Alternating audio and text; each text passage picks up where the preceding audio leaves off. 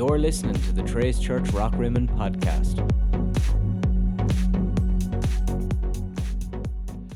Well, one thing that I know about this room this morning is that we are full of dreams and ideas. It's early in the year.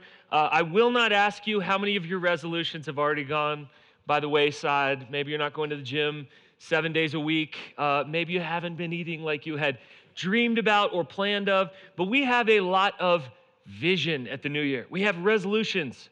We have goals. This is America. We accomplish stuff.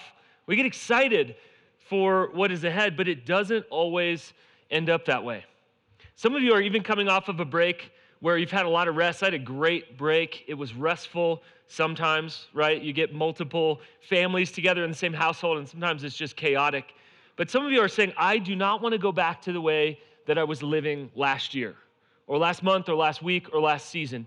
And many of our days can end up something like this. You know, you start the day and you're five minutes late, and then you realize you have to go back in the house and you forgot something, and you come out and there's your coffee and it spills on your lap a little bit on the way in, and then you head to that first meeting and you walk in late and you apologize, and then you find yourself sort of apologizing all day long because you're five minutes late to the next thing, and then you have to drive across town and you didn't leave enough time, and you don't know where the directions were to the place, and you go, oh man, I don't know why my phone's not reloading right now. And then, oh yeah, there was that email that you were supposed to read heading into the meeting. And so I know you guys don't do this at all, but then maybe you walk into the bathroom and you scan through the emails a little bit. I'm not going to ask who reads emails in the bathroom. And then you realize, oh man, I'm late to this next thing, but I was also supposed to accomplish something before this. Are you exhausted yet? Just hearing that? You end the day saying, I've been five minutes late all day long. There's no space in my day today. I wonder if how many of us are living each day with no space. I mean, we are blocked up next to everything else in our schedules. We have so many more plans than we can accomplish. And some of you live that way this week. Some of you have said, I've lived that way the last six months. Some of you have said, I have always lived that way, and I don't know how to live any other way. And, and there's this common critique of church that's often like, well, they never talk about anything that matters to my life. I know that's not true here at all. But I hear this a lot. Oh, in church, I don't know what they're talking about. It doesn't matter to my life. Today is not one of those days. What I'm talking about today of space in our lives matters to every single person here. We live in perhaps the busiest time ever in the history of the world. We actually thought years ago that there was this thing called technology that if it developed, then we could actually work less. Why, I don't know why you guys are laughing. Like this technology, it actually allows us to accomplish more so we can work less, right? And there will be more margin and space in our lives. Isn't that a great idea? And then something else happened, and we find ourselves working more than we need to, messing around online on social media wondering why have i been scrolling for two hours? Again i know you guys don't do that just confession hour for me okay? Uh, why am i doing this thing? Why did i commit to this meeting? Why am i so busy? And i hear the b word all the time busy busy busy. If we can just fit more in my life i'll be happier i'll be fulfilled i will be crushing it in 2020 and we got to be so careful because that's not how it works. Think about all the things that God designed with this need for space. Our bodies need time and space to recover. Our minds need space if we're going to dream and we're going to innovate. Relationships need space if we are going to learn to love somebody outside of ourselves. Our schedules need space. If you want to add anything new in this year or this season, you got to have space. Our hearts need space.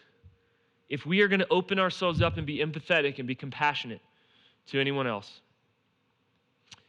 And God built space into the rhythms of the universe into the rhythms of day and night, into the rhythms of things that we're going to talk about today in Scripture.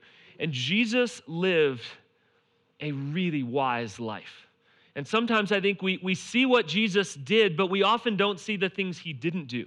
What did Jesus say no to? How did Jesus have space in his life? And here's something that I know, guys you can push as hard as you want all week long in your body, and in your mind. You can hustle hard with your body and with your mind, but the soul cannot hustle, as a friend of mine likes to say. Your soul cannot hustle. Eventually, it's going to catch up with us. There is a deep and gnawing sense of anxiety today in our culture, and I believe it's connected to the hurry we're living in life. And so, if there's one thing that I, I, want you to hear this morning as, as we open up the scripture, if there's one thing that I want you to see in your own life, is this Do I have space for God to do something special this year? I don't know anybody that when, when I say, Hey, uh, you're looking forward to this year, how do you want this year to be? We're in a new decade right now. Uh, I think just the same as the last decade. If I could just repeat the last 10 years, I'd be fine. I haven't met somebody that says that yet. I want to do something new and something fresh. Well, we better have space if we're asking God to move in a fresh way.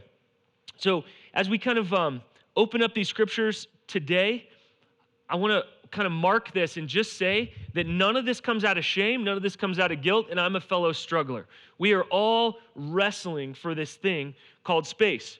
Now, we're a few weeks into the year, and I believe the best way to accomplish goals, the best way to grow, the best way to become the person God designed you to be is actually to create space. And I know that that's a really hard deal, but if God's going to move, then we need to create some space. Here's a principle we're going to talk about today is growth requires space. Growth requires space. You want to grow in your relationship with God? You want to grow physically in your body this year? You want to grow mentally? You want to grow relationally? You want to grow into the person God has designed you to be? Create space in your life. And space will never happen. You got to fight for it. You got to fight for space, right? When do you just end up having multiple days of free time going, This is magical? I wake up and there's just space. My kids are like, Dad, we didn't want to leave you you know, or we wanted to leave you alone. We didn't want you, you know, to be lonely there in your room. Said no kid ever, right? I mean, there's, it, it feels like we are always fighting through the madness and the busyness and the noise to find one little quiet moment, space. So we're going to go through three different principles of this idea of space today. And I think there are three things throughout Scripture, but especially throughout Jesus' ministry, we need to pay attention to. And I'm going to define them for you because I think that's very important that we're working on the same de- definition. And the first principle is this pruning. Pruning is a principle that's seen all throughout Scripture and all throughout the life of Jesus.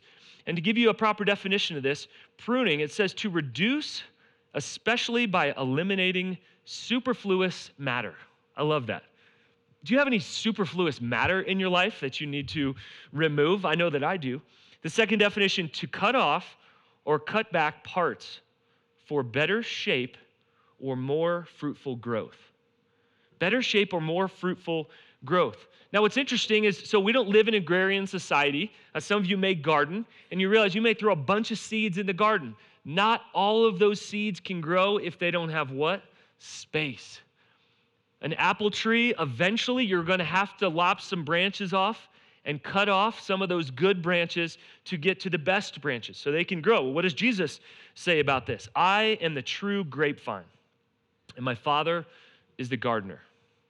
He cuts off every branch of mine that doesn't produce fruit, and he prunes the branches that do bear fruit, so they will produce even more.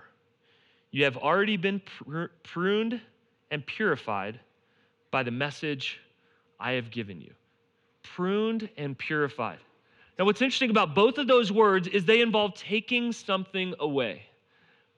We are awful at that in Western culture, are we not? We love to add things. I'm going to do more. I didn't accomplish my goals last year, so I'm going to double them this year. I didn't do enough last year, and I was actually super exhausted. I was doing way too much, but man, maybe if I do more, it'll magically get better. How does that work? But pruning is this idea of taking away so something else can grow in its place. Who doesn't want to be more fruitful with this one life that you've been given? And those two words are not that fun. I don't like to prune. I don't know about you. I don't like to be purified. I don't like the impurities of my life to fall away so that I can get to the best stuff. But we have to leave space for growth. Guys, here's what's disorienting as you get older and perhaps as you get more successful, we used to make decisions between what was good and what was bad. And many times we say it's pretty easy to recognize sin Now, many times we, we still lean into it and, and we still sort of bow in our flesh to that, but at least to recognize, okay, that's bad and this is good. But what I find is the older you get and the more success you experience, the decisions are between good and best. It's all good, literally. It's all good. And now, how do I decide? How do I discern? And truthfully, I don't know. If you don't have space, if you don't have some quiet in your life, if we're not being guided by the Father's voice, I don't know how we would decide and discern what things to do because everything you could do is good. This app and this meeting and this project at work and this batch of emails and this other thing. Oh, yeah, and our families. Oh, yeah, and the relationships that we deeply love and care for. We need space if we're going to decide between good and best. So, uh, my closet, and, and, imagine this as, as kind of my makeshift closet this morning. Uh, my closet is fairly full and kind of stays that way. Uh, I won't ask how organized your closet is uh, this morning, but I like to keep it fairly organized. It's the first thing that I see each day, and usually the last thing I see before I get in bed at night. Now, I may go out to the store and, and pick out a new shirt. So let's say I went out to the store and picked out this beauty right here and say, oh man, all right, I got a new shirt. Now, I have this practice that I've started saying for every new shirt that I buy, I'm going to take one away. So it really better be good, right? Because I got to go home and get rid of something else. Otherwise, my closet, I'm just going to be stuffing it in there each night. And so if I pick up this shirt, then I'm just in the habit of taking the other one off and saying, somebody at the thrift store will love to get this shirt. And then I have a bin. And I toss it into this bin in the garage and there's now space for this beautiful shirt that I'm now going to inhabit. The reality is, I don't need another shirt. I didn't get that because, man, I'm freezing cold and, and I just need one more shirt. I liked it. But the reality is, guys, in our lives, we keep adding to our lives, but we never take away. And it won't happen on accident. What in your life, maybe it's good, just not best, what in your life do you need to pull away? do you need to, to take away from? And that simple analogy has helped me in life many times when somebody will say, Hey, can you meet me here? Hey, can you commit to this? Actually, I can't commit to that. Or give me some time to think about that. How many times have we said yes to something good and then later we can't say yes to the best? Maybe our family is being crowded out. We're saying yes to the urgent things. Maybe it's every text that comes in. Maybe it's every person that wants to get a little bit of your time. And then we often find ourselves not being able to fit in the things that truly matter. All the time, people will say something like, Oh, man, I, I just don't have time to go read my Bible each day. I just don't have time to pray. Uh, but man, on last, this last Saturday, I was just binging on Netflix. And man, let me just tell you about the series. And you're like, okay, we actually don't have a time issue today. We have a priority issue. We don't have a time issue today. We have a priority issue. Guess what? Days are still 24 hours. I checked last week. It's crazy. Like they're still 24 hours. They feel super short. They go by super fast these days. But it's really important for us guys to have space. I love this quote by, by an incredible thinker and writer, Henry Cloud. He says, Without the ability to end things, people stay stuck, never becoming who they were meant to be. If we do not eliminate things that were from the past, were from the last season, maybe even good things, then we cannot become the people that God designed us to be. You cannot become the person that God designed you to be. I cannot be the disciple, the father, the man, the husband that God designed me to be if I do not say this awful word. I'm sorry, they can bleep it out later on the tape. No. No. It's hard, isn't it? To be able to clear space. Guys, FOMO is real. Fear of missing out is real because I can pull out my phone and I can scroll and go, oh man, they're doing that. Oh, I'm in my Monday meeting and they're on the beach somewhere. Oh man, I want to be there, right? Also, more bad news. You can't be all places at all times. And somebody once said this, and I, and I absolutely love it.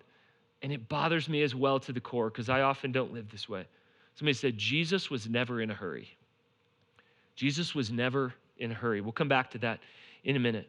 So, what things in your life need to be pruned so other things can grow? What things in your life need to be pruned so other things can grow?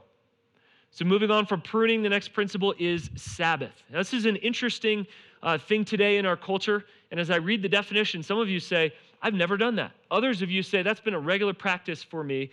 And the definition of Sabbath is really interesting. I'm going to read two of them. The seventh day of the week, observed from Friday evening to Saturday evening, as the day of rest and worship for Jews and some Christians. That's an interesting word here, some, for Jews and some Christians. The next definition is simply this a time of rest. It doesn't have to refer to the whole day, but a time of rest. Some of you say, that sounds really nice. Man, I, I should probably lean into that. Now, we have these 10 commandments. What's interesting, it made Jesus' top 10, but we don't like to talk about it all the time. And we're like, man, super serious about the other nine. Those are a big deal. 10, I think it was one suggestion. I don't know that that, that, that was a commandment. That's kind of how, how we treat it. But listen to this ancient text. This is from Exodus. And so going back to the Old Testament, really interesting uh, when the Sabbath is described here. Six days you shall labor and do all of your work. Labor and do all of your work. But the seventh day is a Sabbath to the Lord your God. On it you shall not do any work, neither you, nor your son, your daughter, your male or female servant, nor your animals, nor any foreigner residing in your towns. For in six days the Lord made the heavens and the earth and the sea and all that's in them, but he rested on the seventh day. Therefore, the Lord blessed the Sabbath day and made it holy. So I don't know about you, but as a kid, when I heard that, it was like, therefore the Lord blessed the day, so you shall dress up and go to church. That's kind of what I heard, right? And like occasionally I would get a donut there or whatever. I remember like as a little kid, you know, sleeping underneath chairs and, and pews and, and whatnot. Or and, and then I think, man, we've missed that a lot. Because what I see there is not a commandment to go attend, but is a gift to receive. Sabbath is a gift to receive. And it has sustained the Jewish people to this day. I've attended a Shabbat dinner. If you've attended one, you, you understand that there's so much life there and there's joy, and they work all week long and prepare so that they can take this day off. And it's a chance for them to breathe, to laugh, to enjoy, and to have space. It has sustained them. And many times we say, Man, I am so exhausted, I don't have time to take a Sabbath. And I can just tell you from my own experience when you feel that way, you need Sabbath right then. When I feel like I don't have time to rest, what has happened? That God gives a gift and He says, I want to give you space and I want to make it holy and I want to put that in your life as a gift. And I can't even open one of the greatest gifts of God. Something is jacked up in here when I say that. And again, I know that you would never say anything like that. That's just me and my issue. And so I'm going to be vulnerable with you today. I don't want to stop and rest. And then the next morning, as I'm sitting around the wood stove, slowing down, saying, Why did I not want to stop and rest again?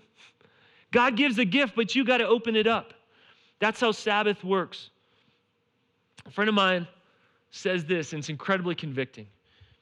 He said, The Sabbath is a narcissist's worst nightmare a narcissist's worst nightmare. Because on the Sabbath, I have to realize that I have limits, that I can't do it all.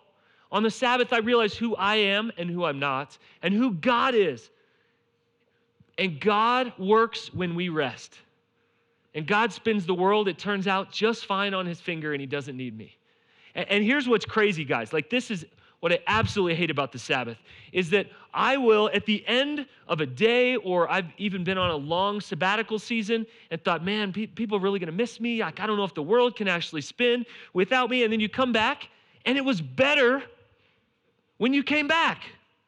And that's what I really hate about it sometimes is that suddenly I realize, oh, a lot of people perhaps are doing better without me. Maybe I was getting in the way of some things. Again, not your issue, just mine. Just trying to be transparent today. On the Sabbath, we realize the beauty of rest and we realize how tired we were. And God says, rest. Why did God rest on the seventh day? I can tell you this I know why He didn't rest. God was not tired. That is not why God rested. God is modeling that to us. You see, rest and Sabbath, they give us this chance not to work for it, but to work from it. Don't work for rest. all week long, exhausted, and just, you know, collapse into life. But begin, begin to start the week on Sunday or Monday or whenever your week starts with a deep joy, with energy. That is why God built this beautiful space in. Are you taking the space for rest?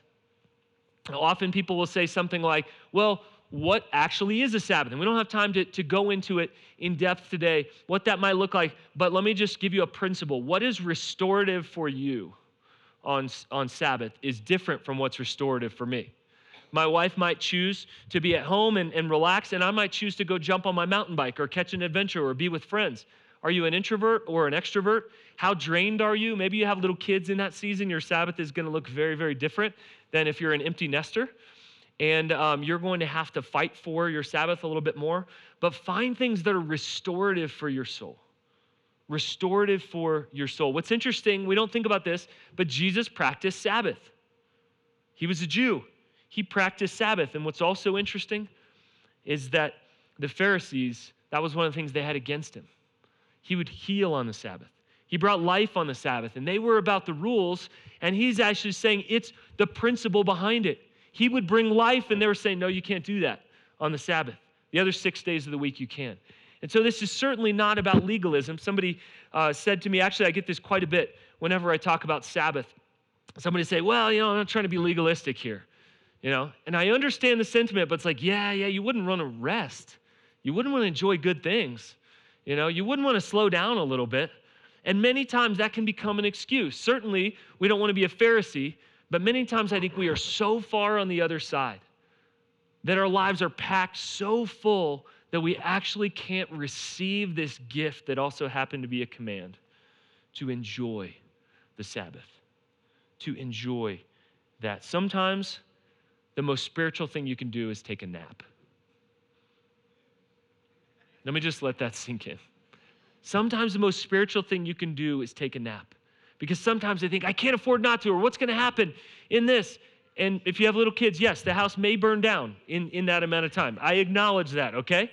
But it is worth taking a risk and saying, you know what? I, I can turn my phone on airplane mode. I cannot answer those emails right now. I could maybe pick up a book that's restorative to me. I could go do an activity. I could have a long, slow meal. Doesn't that sound good?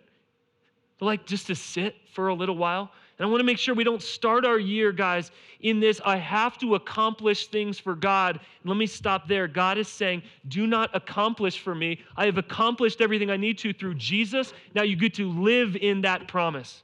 Any relationship you are trying to do more to earn love is a dysfunctional relationship. God loves us, and He gave us this gift called Sabbath.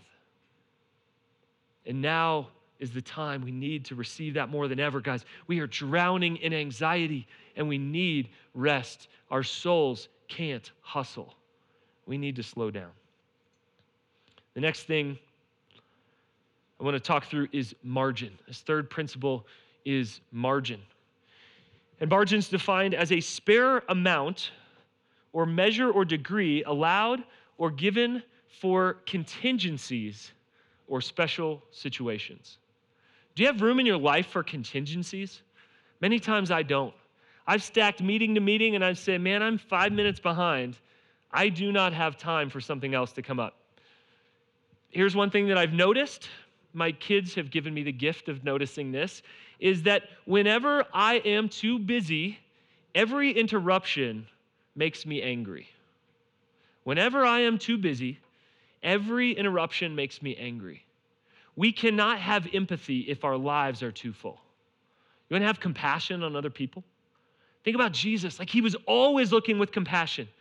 And what's crazy about Jesus' life is that most of the ministry we see recorded in Scripture, in the Gospels, was in the interruptions. Jesus did the best ministry in the margins. He'd, he'd be walking somewhere, there'd be an interruption, there'd be a question, There'd be a thought, there'd be somebody that gets in his way and wants a healing, and he would do ministry in the midst of that. Do you do ministry in the midst of interruptions? I think we do anger in the midst of interruptions, or I got to go, or I'll call you next week, or text me later in the midst of that. That's convicting for me, is to see Jesus was a man on a mission. It's not like he didn't have anything better to do. He didn't just like wander around Galilee. He had 10% of his life only 10% of his life, three precious years to do that, shorter than a college education. And Jesus was not in a hurry. He was going on purpose, living a life mission. We all need to have a mission for our lives. We are living the great commission, and yet, I want to just really frankly ask you do you have space when God interrupts you? Do you have space when somebody else interrupts you? Do you have space when your kids interrupt you? Because some days I don't. And, and I am a recovering busyness addict.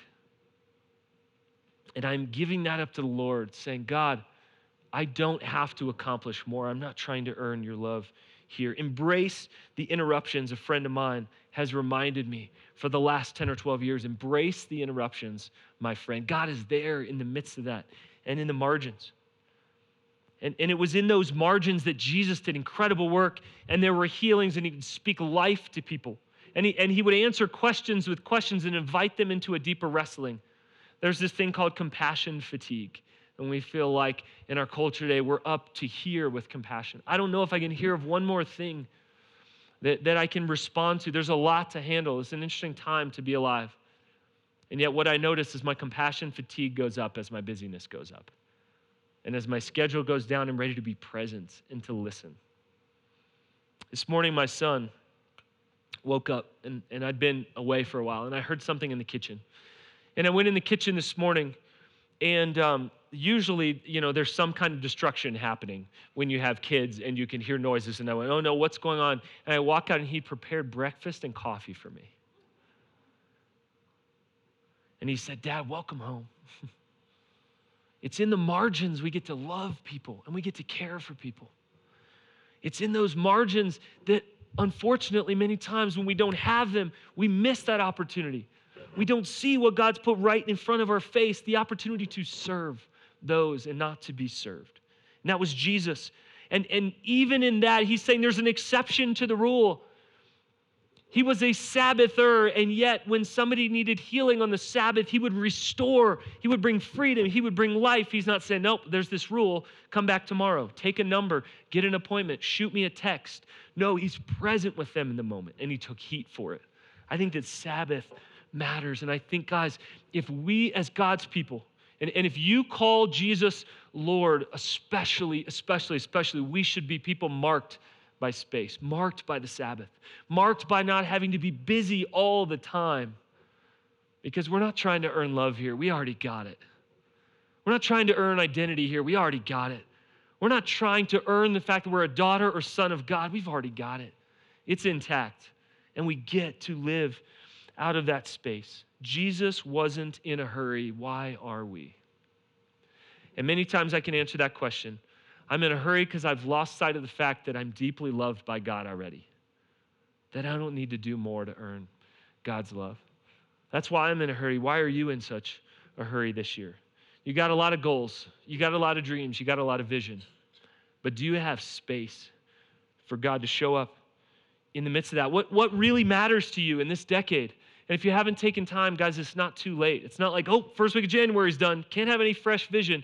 Take some time and to get away. That's why I love things like retreats and getaways and vacation. Think about life without vacation. Think about life without a weekend.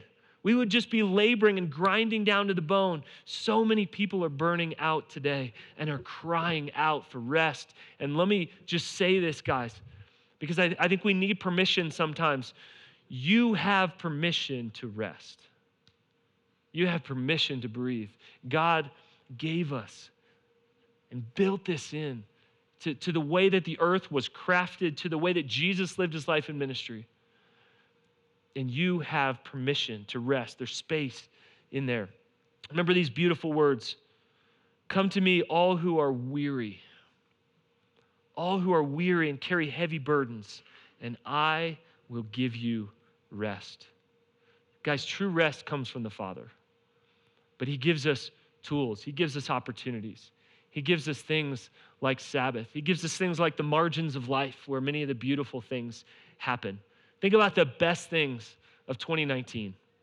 I would guess many of them happened in the margins.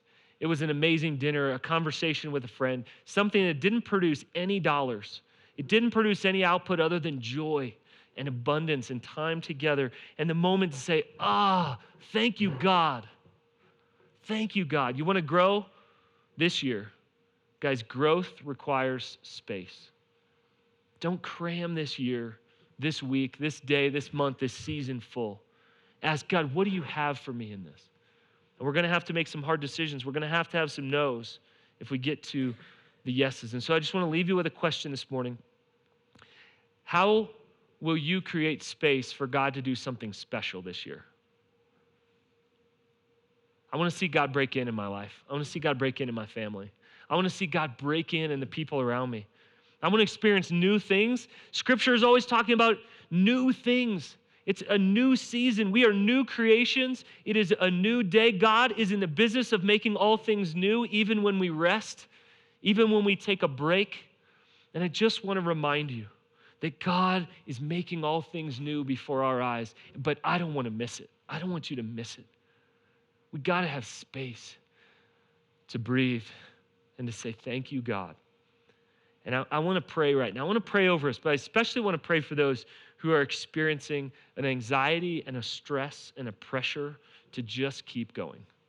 I'm a recovering busybody. And so I just, I want to pray this to you uh, over you today. And, and, if you sense, man, this prayer is really, really for me, maybe just put your, your hands out to kind of receive this prayer. May this be a year of rest that marks us as God's people. Let me pray.